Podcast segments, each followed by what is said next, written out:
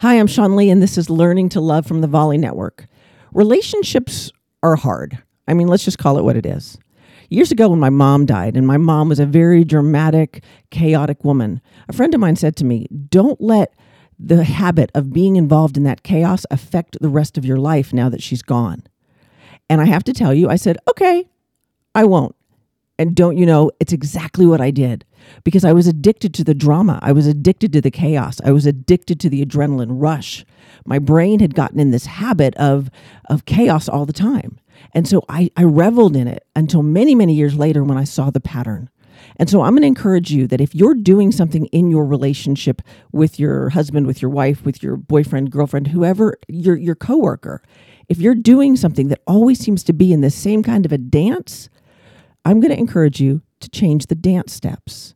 Stop engaging, stop chasing, stop withdrawing, stop doing things that will further the conflict because maybe it's not the conflict you're fighting about. Maybe it's not the conflict you're having uh, disagreement in.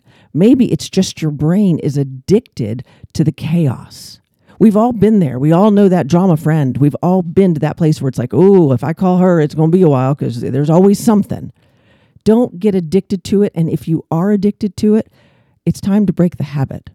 Learning to love is about a gentle way of doing life for you. So as you go through life today, look for those places where you're in a habit of creating your own kind of chaos or playing in someone else's. I'm Sean Lee, and this has been Learning to Love, and I'll see you again tomorrow.